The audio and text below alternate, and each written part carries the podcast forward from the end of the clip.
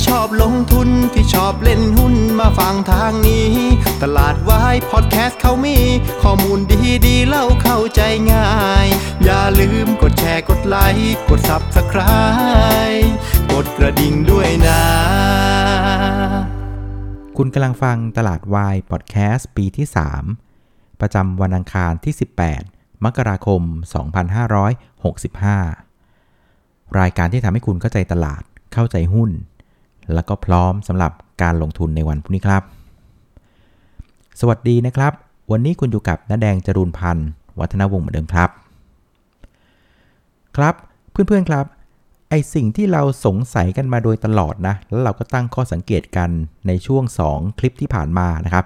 วันนี้เนะ่ยสุดท้ายเนี่ยมันก็มาเปิดไพ่ให้พวกเราเห็นแล้วนะครับ ซึ่งความที่เรากังวลไว้อยู่ 3 เรื่องนะนะครับ มันก็มีเรื่องของการที่เซตอินดี x เนี่ย มันเปิดแกลบทิ้งไว้นะครับบริเวณ 1,668 จุด กวักมือไหวๆอันที่ 2 คือเรื่องของหน้าหุ้นนะครับอย่างที่เราเห็นกันในช่วง 2-3 วันที่ผ่านมาเนี่ยนะครับการเทรดเนี่ยนะครับมันจะเป็นหุ้นผีดิบ หุ้นซิ่งนะครับหุ้นที่ขับเคลื่อนกันด้วยข่าวลือต่างๆเนี่ยก็เรียกว่าวิ่งกันให้ว่อนเลยนะครับเราก็สงสัยว่าเอ๊ะอันนี้มันเป็นปลายรอบสำหรับการวนเอาหุ้นบลูชิปมาเล่นต่อ หรือมันเป็นปลายรอบของรอบจริง ๆ หรือเปล่า นะครับ อันนี้คือสิ่งที่เราสงสัย แล้วก็อันที่ 3 ก็คือเราเห็นนักทุนต่างชาตินะครับ แล้วก็นักทุนสถาบันเนี่ยจับมือกันขายพร้อมกันมา 2 วันติดๆเลยนะครับ รวมกันก็ประมาณ 5,000 กว่าล้านบาทนะครับ เพราะงั้นไอ้ความที่เราตั้งข้อสังเกตไว้ 3-4 เรื่องแบบนี้นะฮะ มันก็ทำให้เราเนี่ยค่อนข้างกังวลว่า เอ๊ะ ค่อนข้างงงมากกว่าว่า เอ๊ะ ตลาดมันมันมีอะไรผิดปกติหรือเปล่า ซึ่งวันนี้มันก็เรียกว่าเปิดไพ่อธิบายความกังวลของเราออกมาเรียกว่าครบถ้วนเลยนะครับ ดูวันี้นะครับเซตอินดี x ก็ปรับตัวลงนะครับ 17 จุดนะครับปิดที่ 1,660 จุดนะครับก็ปรับตัวลง 1%นะครับก็ถือว่าเป็นการปรับตัวลงที่แรงกว่าเพื่อนนะฮะวันนี้เอเชียโดยเฉลี่ยติดลบ 0.4%แล้วก็อาเซียนติดลบโดยเฉลี่ย 0.3%นะครับคือแม้ว่าเมื่อคืนนี้นะครับตลาดหุ้นดาวโจนส์เขาจะปิดนะเนื่องในวันมาร์ตินลูเธอร์ คิงจูเนียร์นะครับ แต่ว่าพอเช้าบ้านเรานะครับบ้านเขาก็เปิดมาอีกรอบหนึ่งนะครับ เราก็เริ่มเห็นการเคลื่อนไหวที่ผิดปกติหลาย ๆ เรื่อง ไม่ว่าจะเป็นตัวของ bond yield พันธบัตรสหรัฐ10 ปีเนี่ยก็ปรากฏว่าพุ่งทะยานขึ้นมานะครับอยู่ที่ 1.82%ซึ่งถือว่าเป็นระดับที่สูงที่สุด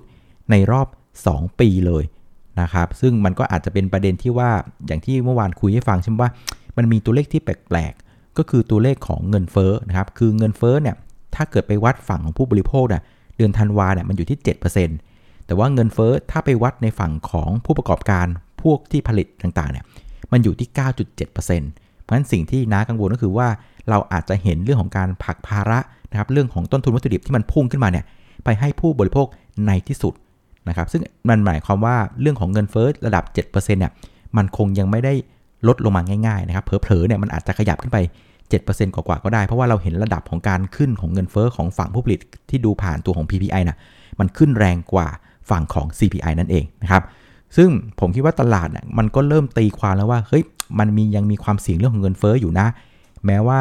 จะเจะโรมพาเวลเนี่ยจะออกมาให้ความเรียกว่ามั่นใจกันพอสมควรในช่วงของสัปดาห์ที่ผ่านมา แต่ว่าตัวเลขจริง ๆ ที่มันออกมานะมันก็ยังเป็นภาพที่กดดันอยู่พอสมควรนะครับฉะนั้นตลาดก็เริ่มกังวลว่าไอสิ่งที่ดอทพลอตที่มันแสดงออกมาว่า ปีนี้นะครับเฟดอาจจะขึ้นดอกเบี้ยกันประมาณ 4 ครั้งนะ่ะมันอาจจะไม่พอหรือเปล่านะครับมันก็เลยทำให้ตัวของ bond yield มันเริ่มสะท้อนประเด็นเรื่องของความกังวลเหล่านี้ขึ้นไปทำจุดสูงสุดในรอบ 2 ปีเลยนะครับเช่นเดียวกันนะครับ ตัวเลขของดัชนีที่เป็น future นะครับก่อนตลาดเปิดเนี่ยนะครับคือดาวโจนส์ future มันเปิดตั้งแต่บ้านเราตอนเช้าแล้วนะครับดาวโจนส์ future เนี่ยก็ลงไปติดลบประมาณ1%นะครับแล้วก็ตัวของ NASDAQ นะครับซึ่งเป็นเรียกว่าดัชนีที่เป็นตัวแทนของหุ้น growth ต่างๆเนี่ยก็ ปรับตัวลงค่อนข้างแรงนะ ประมาณสัก 1.8%นะครับเพราะฉะนั้นพอเห็น bond yield มันเริ่มฉายแววแบบนี้นะครับ ตัว future ว่าลงมารอแบบนี้ ตลาดหุ้นเอเชียก็เลยบอกว่า งั้นไม่ต้องรอดาวโจนส์คืนนี้แล้วกัน กูลงก่อนเลยนะครับ ลงไปรอเลยนะครับ ก็เลยทำให้วันนี้ตลาดหุ้นในเอเชียทั้งหมดปรับตัวลงนะครับแต่ว่าประเทศไทยเนี่ยอาจจะลงแรงกว่าเพื่อนนะครับ เพราะว่าวันนี้เนี่ยเราก็มีประเด็นในเรื่องของการ sell on fact เนาะนะครับประเด็นเรื่องของ Gulf Energy เนี่ย ก็ไปจับมือกับตัวของ Binance นะครับที่จะมาตะลุยเรื่องของอตลาดคริปโตในบ้านเรานะครับซึ่งคุณหมอไฮก็เล่าให้ฟังเมื่อเช้าว่าน่าสนใจคือว่าเราจะเห็นเรื่องของบล็อกเทรดเนี่ยนะครับมันขยับตัวขึ้นมา2อสวันละเข้ามาเก็งกำไรกันก่อนนะครับวันนี้ก็จะเป็นเรื่องของการเรียกว่า unwind position ก็คือเรื่องของการขายกันออกมานะครับก็เลยทำให้กราฟเนี่ยถูกแรงขายทำกำไรกันค่อนข้างเยอะเลย วันนี้ติดลบไป 3%นะครับเป็นภาพของ sell on fact นะครับ ส่วนในฝั่งของอีกตัวหนึ่งก็คือตัวของธนาคารไทยพาณิชย์นะครับ วันนี้ก็ปรับตัวลงประมาณสัก 3%เช่นกันนะครับ ซึ่งนะครับตลาดก็คงจะมองว่าก่อนหน้านี้นะครับตอนที่ธนาคารไทยพาณิชย์เนี่ยเข้าไปทำดีลซื้อตัวของ Bitkub นะตอนนั้นตลาดการแข่งขันของคริปโตนะต้องถือว่าเป็นสีชมพูใส ๆ เลยนะครับ เพราะว่า Bitkub เองเนี่ยก็มีส่วนแบ่งตลาดในการเทรดของคริปโตบ้านเราเนี่ยก็ระดับ 90กว่าเปอร์เซ็นต์ก็แทบจะกิน นะตลาดไปทั้งหมดเลยนะครับ ก็เป็นสีชมพูหวานแหวว แต่พอเห็นภาพว่า Gulf เนี่ยจะมาจับมือกับ Binance ซึ่งเป็นแพลตฟอร์มนะครับ exchange ที่เรียกว่าใหญ่ที่สุดนะครับในโลกครับเป็นต้นแบบของทุก exchange ในสากลโลกนี้นะครับ คนก็กังวลว่า โอ้โห พ่อตัวจริงมาแบบนี้สงสัยตลาดที่เป็นสีชมพูนะครับ อย่างที่ไทยพาณิชย์มองไว้นะมันอาจจะไม่เป็นสีชมพูแล้วนะ มันอาจจะเป็นสีแดงเพลิงหรือเปล่านะครับ หรือภาษาอังกฤษที่เขาเรียกว่า red ocean นะครับมันก็จะมีเรื่องของการแข่งขันที่ดุเดือด ทั้งในเชิงของนวัตกรรม ทั้งในเชิงของการใช้ราคาการ pricing ต่างๆ ที่อาจจะมีการตัดราคากันเพื่อแย่ง market share กันนะครับตลาดก็เลยกังวลว่าไอ้สิ่งที่ไทยพาณิชย์เนี่ยจ่ายเงินซื้อไป 30,000กว่าล้านเนี่ยกลายเป็นจ่ายแพงไปหรือเปล่านะครับก็เลยทำให้วันนี้ไทยพาณิชย์ก็ปรับตัวลงไป 3%นะครับซึ่งถ้าเกิดเราจับนะครับตัวของ Gulf Energy กับตัวของไทยพาณิชย์มัดรวมกันเนี่ย2 ตัวเนี้ยวันนี้ก็กดตลาดไปประมาณ 2 จุดเศษนะครับเพราะฉะนั้นพอประเด็นเหล่านี้มันก็ไปเสริมกับประเด็นเรื่องของ bond yield อะไรต่างๆก็ดึงให้ตลาดหุ้นบ้านเราวันนี้ปรับตัวลงแรงกว่าเพื่อนนะครับทีนี้เรามาดูการเคลื่อนไหวของเซตอินดี x นะครับ ตอนเช้ามันก็เป็นลักษณะของคุณหลอกดาวนะ แหมอุตสาห์เปิดกระโดดไป 3 จุด แต่เพียงว่าอยู่ได้เพียงแค่ประมาณสัก 45 นาที จากนั้นก็เป็นภาพของการขายกันเทกระจาดเลยนะครับ ซึ่งข้อสังเกตในเชิงของการเคลื่อนไหววันนี้นะ่ะจะเห็นกันอยู่ 2 เรื่อง เรื่องที่ 1 คือการปรับตัวลงวันนี้เนี่ยนะครับคือเป็นแท่งสีแดงเลยนะครับและเป็นแท่งสีแดงขนาดใหญ่ เต็มแท่งเลยนะครับไปปิดที่ 1660นะครับเพราะงั้นการที่เป็นแท่งเทียนสีแดงขนาดใหญ่ปิดแดงเต็มแท่งแบบนี้ก็เป็นสัญญาณที่ไม่ค่อยดีนักนะครับอันที่ 2 ก็คือเรื่องของการปิด gap นะครับวันนี้ต้องบอกว่าเซตอินเดี x เนี่ยลงไปปิด gap กันแบบง่าย ๆเลยนะครับ1668 กวักมือไหวกวักมือใช่ไหม ลงไปปิดให้อย่างง่ายดายนะครับ เพราะฉะนั้นไอสิ่งที่เราตั้งข้อสังเกตว่าเอ๊ะตกลงมันจะเป็น common gap นะครับหรือว่าจะเป็น run away gap เนี่ยนะครับสุดท้ายเนี่ยนะครับมันก็เป็นการ confirm แล้วว่าเนี่ยมันไม่ใช่ run away gap นะคือ run away gap คือเป็น gap ที่เปิดแล้ววิ่งไปยาวๆ ไม่ใช่ละนะครับมันเป็นคล้ายๆว่าเป็น common gap หรือเปล่านะครับก็เลยเป็นภาพที่เซตปรับตัวลงมานะครับแต่ต้องระวังนิดนึงนะครับ คือถ้าเกิดพรุ่งนี้เนี่ยนะครับเซตอินดี x เนี่ย สมมติว่าเปิดกระโดดลงนะ อ่าถ้าเปิดกระโดดลงก็คือเกิดอีก gap หนึ่งด้านขวามือ ต้องระวังนะ มันอาจจะกลายเป็นอีก pattern หนึ่งที่เป็น pattern ที่น่ากลัวมากเขาเรียกว่า island reversal นะครับคือเป็นลักษณะของปี gap ด้านซ้าย แล้วก็แกลบด้านขวา เกิดเป็นเกาะนะครับอยู่กลางยอดดอยนะครับอันเนี้ยก็เป็นแพทเทิร์นที่สื่อว่าจะเป็นภาพของการจบรอบใหญ่เลยนะอ่าเพราะงั้นพรุ่งนี้ใครที่เหมือนเหมือนกับว่าเล่นสายเทคนิคเนี่ยก็ต้อง ลุ้นดีๆ แล้วกันว่าอย่าให้มันเปิดกระโดดลงมานะ ถ้าเปิดกระโดดลงมาเนี่ยมันเป็นการชี้เลยว่ามันจะไปแพทเทิร์นที่เรียกว่า Iceland Reversal แล้วคือเป็นการกลับตัวจบรอบใหญ่เลย ก็ต้องระมัดระวังนิดนึงนะสำหรับคนที่เล่นภาพเทคนิคนะแม่ฟังดูแลเหนื่อยใจนะครับส่วนภาคบ่ายเองก็เรียกว่าตลาดก็ไม่มีแรงสู้นะ ก็เป็นภาพอย่างที่ไล่ฟังคือจบปิดแดงเต็มแท่งเลยครับ 1660 คราวนี้เรามาดูหุ้นนะครับที่ผักดันตลาดในเชิงบวกวันนี้นะครับ วันนี้เนี่ยนะครับค่อนข้างน้อยนะะมีไม่กี่กลุ่มนะครับ กลุ่มที่ดูจะเด่นที่สุดก็จะเป็นกลุ่มของ ICT นะ ก็จะมีตัวของ advanced แล้วก็ InTouch 2 ตัวนี้ก็ปรับตัวขึ้นประมาณสัก 1.5%นะครับ ตลาดก็ตีความว่าการจับมือของกราฟกับตัวของ b i n a n c e เนี่ยจะทำให้เหล่าเครือข่ายของกราฟเนี่ยก็น่าจะได้ประโยชน์นะครับ ซึ่งในนั้นก็จะเป็น InTouch แล้วก็ลามไปถึง advanced นะครับ คนก็จินตนาการว่าอีกหน่อยนะนะครับ ฝั่งของ InTouch กับ Advance ก็อาจจะสามารถให้บริการให้สินเชื่อนะครับให้กับลูกค้าของ AAS ได้เช่นกันนะครับ โดยใช้เทคโนโลยีบล็อกเชนแม่คิดไปไกลมากนะครับ แต่ว่าต้องบอกว่าใจเย็นๆนะเขาเพิ่งพูดคุยกันว่าจะร่วมมือศึกษาในเรื่องของการจัดตั้ง Exchange ในเมืองไทย ยังไม่ได้ทำอะไรทั้งสิ้นนะ เออ ก็ใจเย็นๆนิดนึงนะครับ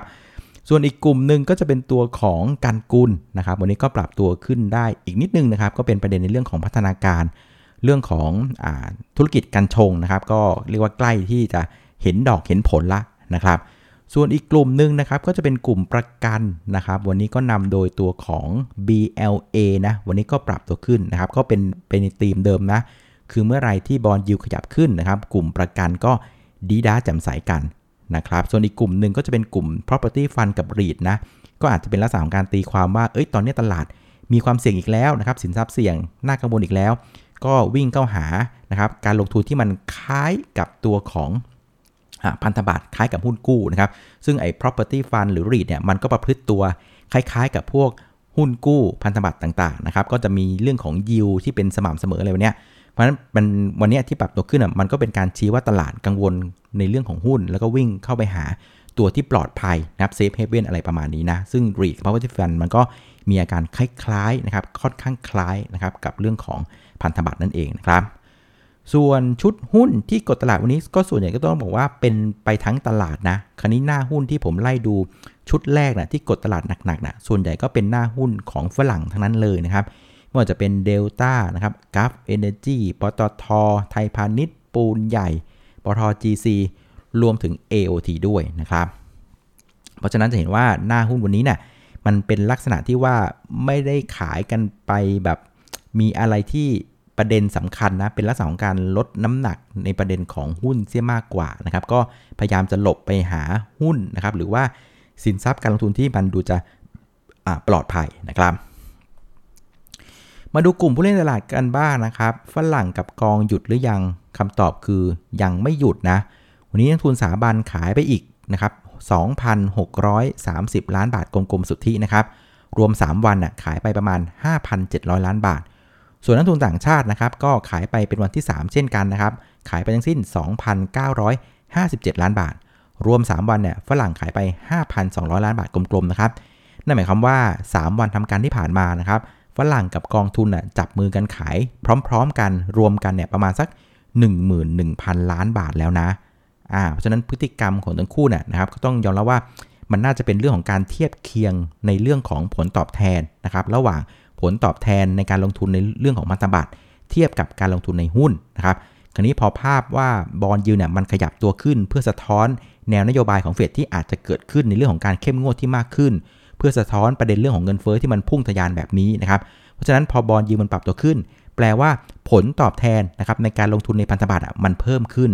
ในขณะที่ตัวของหุ้นเองนะครับพอเงินเฟอ้อที่มันออกมามากกว่าคาด อย่างที่เคยไล่ฟังหลายครั้งใช่ไหม ถ้าเงินเฟอ้อมันเพิ่มขึ้นนะครับมันก็แปลว่ากำลังซื้อของคนมันก็ลดลงนะครับเมื่อก่อนกินก๋วยเตี๋ยวได้ลูกชิ้น 3 ลูก ตอนนี้ราคาเท่ากันแต่ได้ลูกชิ้นเพียงแค่ 2 ลูก ฉะนั้นกำลังซื้อน่ะมันลดลง นั่นหมายความว่าประมาณการกำไรสูงๆต่างๆน่ะมันอาจจะไปไม่ถึง เพราะฉะนั้นถ้าต้องมีการปรับประมาณการลงมา มันก็แปลว่า upside นะครับหรือว่าผลตอบแทนในการลงทุนในหุ้น มันก็ลดลงนั่นเองนะครับดังนั้นนะครับผลตอบแทนของพันธบัตรที่มันเพิ่มขึ้น แต่ว่าผลตอบแทนในการลงทุนในหุ้นมันลดลง นั่นหมายความว่าความห่างนะครับหรือ gap นะครับระหว่างผลตอบแทนทั้งคู่น่ะมันดูแคบลงนะครับแล้วมันก็กลับมาที่คอนเซปต์เดิมใช่ไหมถ้าของ2 สิ่งผลตอบแทนพอๆกัน คนก็จะเลือกไปลงทุนในสิ่งที่มันมีความเสี่ยงน้อยกว่านะครับซึ่งพันธบัตรนะครับมันเป็นตัวแทนของสิ่งเหล่านั้นนั่นเองนะครับเราก็เลยเห็นการขายนะครับหุ้นออกมาแล้วก็เริ่มนะครับมีการเคลื่อนย้ายเงินไปหาสินทรัพย์ที่ปลอดภัยอย่างพวกของพันธบัตรเป็นต้นนะครับ สุขราคาซื้อขายวันนี้นะครับก็อยู่ที่ 113,953 ล้านบาทนะครับก็เพิ่มขึ้นถึง 40%จากเมื่อวานนี้นะก็ถือว่าเป็นการลงพร้อมกับวอลลุ่มเต็มๆเลยทีเดียวนะครับเอาละสุดท้ายนะครับไปสู่ประเด็นที่จะส่งผลต่อตลาดหุ้นบ้านเราในวันพรุ่งนี้นะครับ อันที่ 1 คือในเชิงของโครงสร้างนะก็ต้องบอกว่าวันนี้เนี่ยโอ้โหบอบช้ำจริง ๆ นะครับ ทั้งในเชิงของ ภาพของเทคนิคนะครับที่ลงมาปิดแกลบไม่พอมีความเสี่ยงด้วย ว่าจะเปิดแกลบลงต่อพวกนี้หรือเปล่านะครับถ้าเปิดต่อกลายเป็นไอซ์แลนด์เลเวลมันก็เป็นภาพของการจบรอบนะครับอันนี้น่ากลัว อันที่2ก็คือเป็นเรื่องของโครงสร้างของแท่งเทียนเนาะก็ปิดแดงเต็มแท่ง ลงพร้อมกับ volume ด้วยนะครับอาการก็ไม่น่าไว้ใจ ในขณะที่ล่าสุดเนี่ยนะครับ real time เลยดาวโจนส์ future ยังติดลบอยู่ค่อนข้างลึกนะประมาณ 1% NASDAQ เนี่ยลงลึกกว่า อันนี้ก็ดูไม่ค่อยดีเช่นกัน นะครับงั้นต้องบอกว่าคืนนี้เนี่ยต้องเรียกว่าลุ้นเลยนะครับ ขอให้มันมีปาฏิหาริย์นะครับจรูนโพเวลออกมาพูดอะไรก็ได้เอาให้มันแบบชื้นใจหน่อยนะครับ เพื่อเบรกอาการความกังวลของนักทุนหน่อยนะครับ คือถ้าเกิดว่าคืนนี้ไม่มีอะไรใครออกมาพูดอะไรออกมานะโอ้โหพรุ่งนี้นี่เป็นห่วงเลยเป็นห่วงเลยนะครับ ก็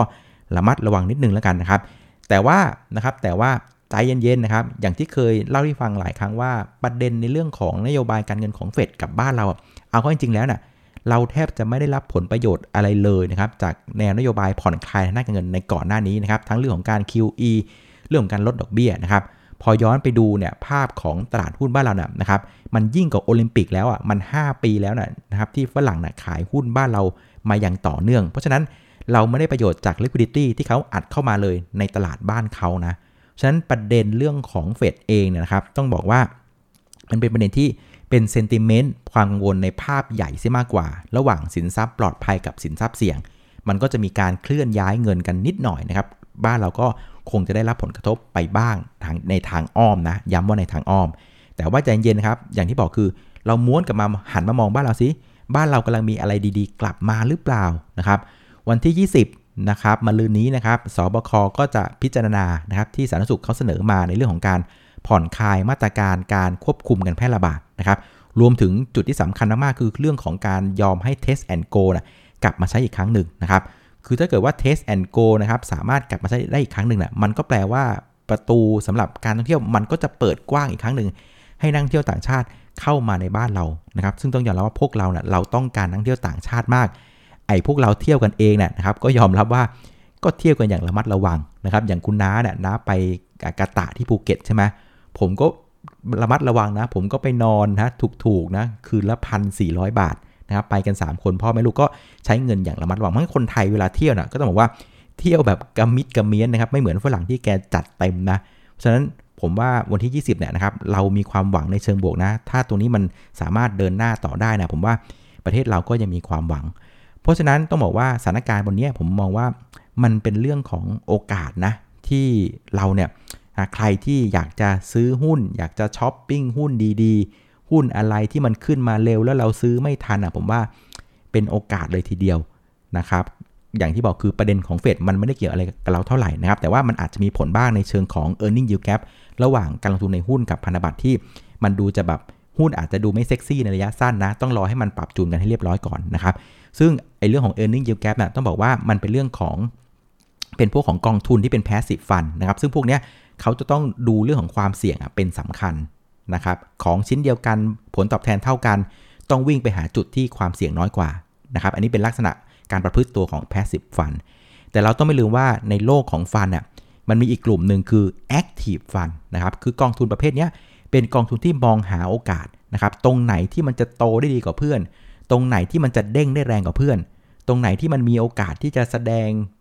ความสามารถของผลตอบแทนที่สูงกว่าเพื่อน พวกนี้จะได้รับการหมายตานะครับ ซึ่งผมก็เชื่อลึกๆว่าประเทศไทยเนี่ยเราไม่ได้แย่ขนาดนั้นนะ ผมว่าเราผ่านจุดที่เรียกว่าเลวร้ายที่สุดมา มาพอสมควรแล้วล่ะ ตอนนี้เราอยู่ที่ว่าเราจะพุ่งขึ้นได้มากหรือพุ่งขึ้นได้น้อยนั่นเอง อยู่ที่ความสามารถและการจัดการละนะครับ เพราะฉะนั้นอย่าเพิ่งหมดหวังนะนะครับ แม้ว่า passive fund อาจจะต้องจัดพอร์ตกันนิดนึงเรื่องของ earning yield gap นะ แต่ active fund เข้าหาของอยู่นะ ฉะนั้นเราต้อง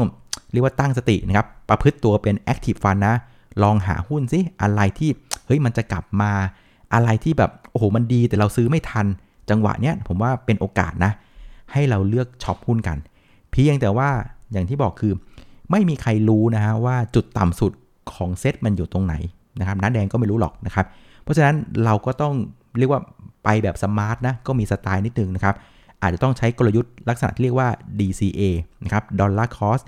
Average นะครับอาจจะทยอยรับนะครับหุ้นที่คุณสนใจไว้นะครับตามแนวรับนะครับแล้วก็ตามช่วงเวลาที่พอๆกัน คือบางคนอาจจะแบบว่า DCA บางคนเข้าใจว่าเป็นการซื้อเดือนละครั้งนะในเม็ดเงินเท่าๆกัน จริงๆ ไม่ใช่นะ DCA เนี่ยซื้อไม่จำเป็นต้องเป็น time frame day นะนะครับคุณสามารถเลือก time frame ก็ได้ เช่นซื้อทุกอาทิตย์ ซื้อทุกวันพุธนะครับซื้อทุกวันคู่ ซื้อทุกวันขี้ อะไรได้หมดเลย เพียงแต่ว่าขอให้ระยะเวลาแต่ละพีเรียดมันเท่า ๆกัน เม็ดเงินมันเท่า ๆกันนะครับอันนี้ก็ถือว่าเป็น DCA ได้เช่นกันนะครับซึ่งนะครับวิธีนี้ข้อดีของมันคือ เราอาจจะไม่ได้ราคาที่ต่ำที่สุดนะ อันนี้ต้องทำใจ แต่ข้อดีคือเราจะไม่ได้เจ็บตัวที่สุด เพราะเราจะมีการกระจายความเสี่ยงในแง่ของแต่ละราคาไปด้วยเพราะฉะนั้นค่าเฉลี่ยราคาออกมามันจะไม่ได้ต่ำที่สุดนะครับแต่มันก็ไม่ได้แพงที่สุด แต่อย่างน้อยเนี่ยมันสามารถปิดความเสี่ยง ความเสียหายได้มากค่อนข้างดีเลยนะครับสำหรับวิธีนี้นะ ก็ฝากไว้แล้วกันนะครับใจเย็นๆนะครับ คราวนี้สำหรับแนวรับถัดไปนะ ก็ดูคร่าวๆเนี่ยก็อยู่ประมาณสัก 1,650 นะอะเราก็ไปเฝ้าดูกันพรุ่งนี้นะครับ ถ้าแถวๆ 1,610เริ่มมีแรงสู้ๆนะอะใครที่อยากจะเริ่มซื้อหุ้นนะครับ เชื่อมั่นในการฟื้นตัวประเทศ ก็อาจจะค่อยๆ แย่เข้าไปไม้แรกนะครับ DCA ไปนะครับหุ้นที่เราอยากได้ก็ก็ลองดูแล้วกันนะครับ ก็ยังไงนี้ให้เป็นตัวอย่างนะครับเพื่อนๆแต่ละท่านอาจจะมีจุดในการความเสี่ยงจุดในการคาดหวังผลแทนที่ไม่เหมือนกันนะผมก็ให้เป็นภาพกว้างๆให้เพื่อนๆเอาไปคิดพิจารณาตัดสินใจประกอบไอเดียแล้วกันนะครับ ก็อาจจะไม่ถูกไม่ผิดนะก็ให้ไว้เป็นไอเดียแล้วกันครับอะเอาละวันนี้ก็ประมาณนี้แล้วกันนะครับสำหรับรายการตลาดวายพอดแคสต์นะครับขอบคุณอีกครั้งสำหรับการติดตามกดไลค์กดแชร์ แล้วก็แนะนำรายการให้นะครับ วันนี้ขออนุญาตลาไปก่อนนะครับ เจอกันอีกทีวันพรุ่งนี้ช่วงค่ำๆเหมือนเดิมครับ สวัสดีครับ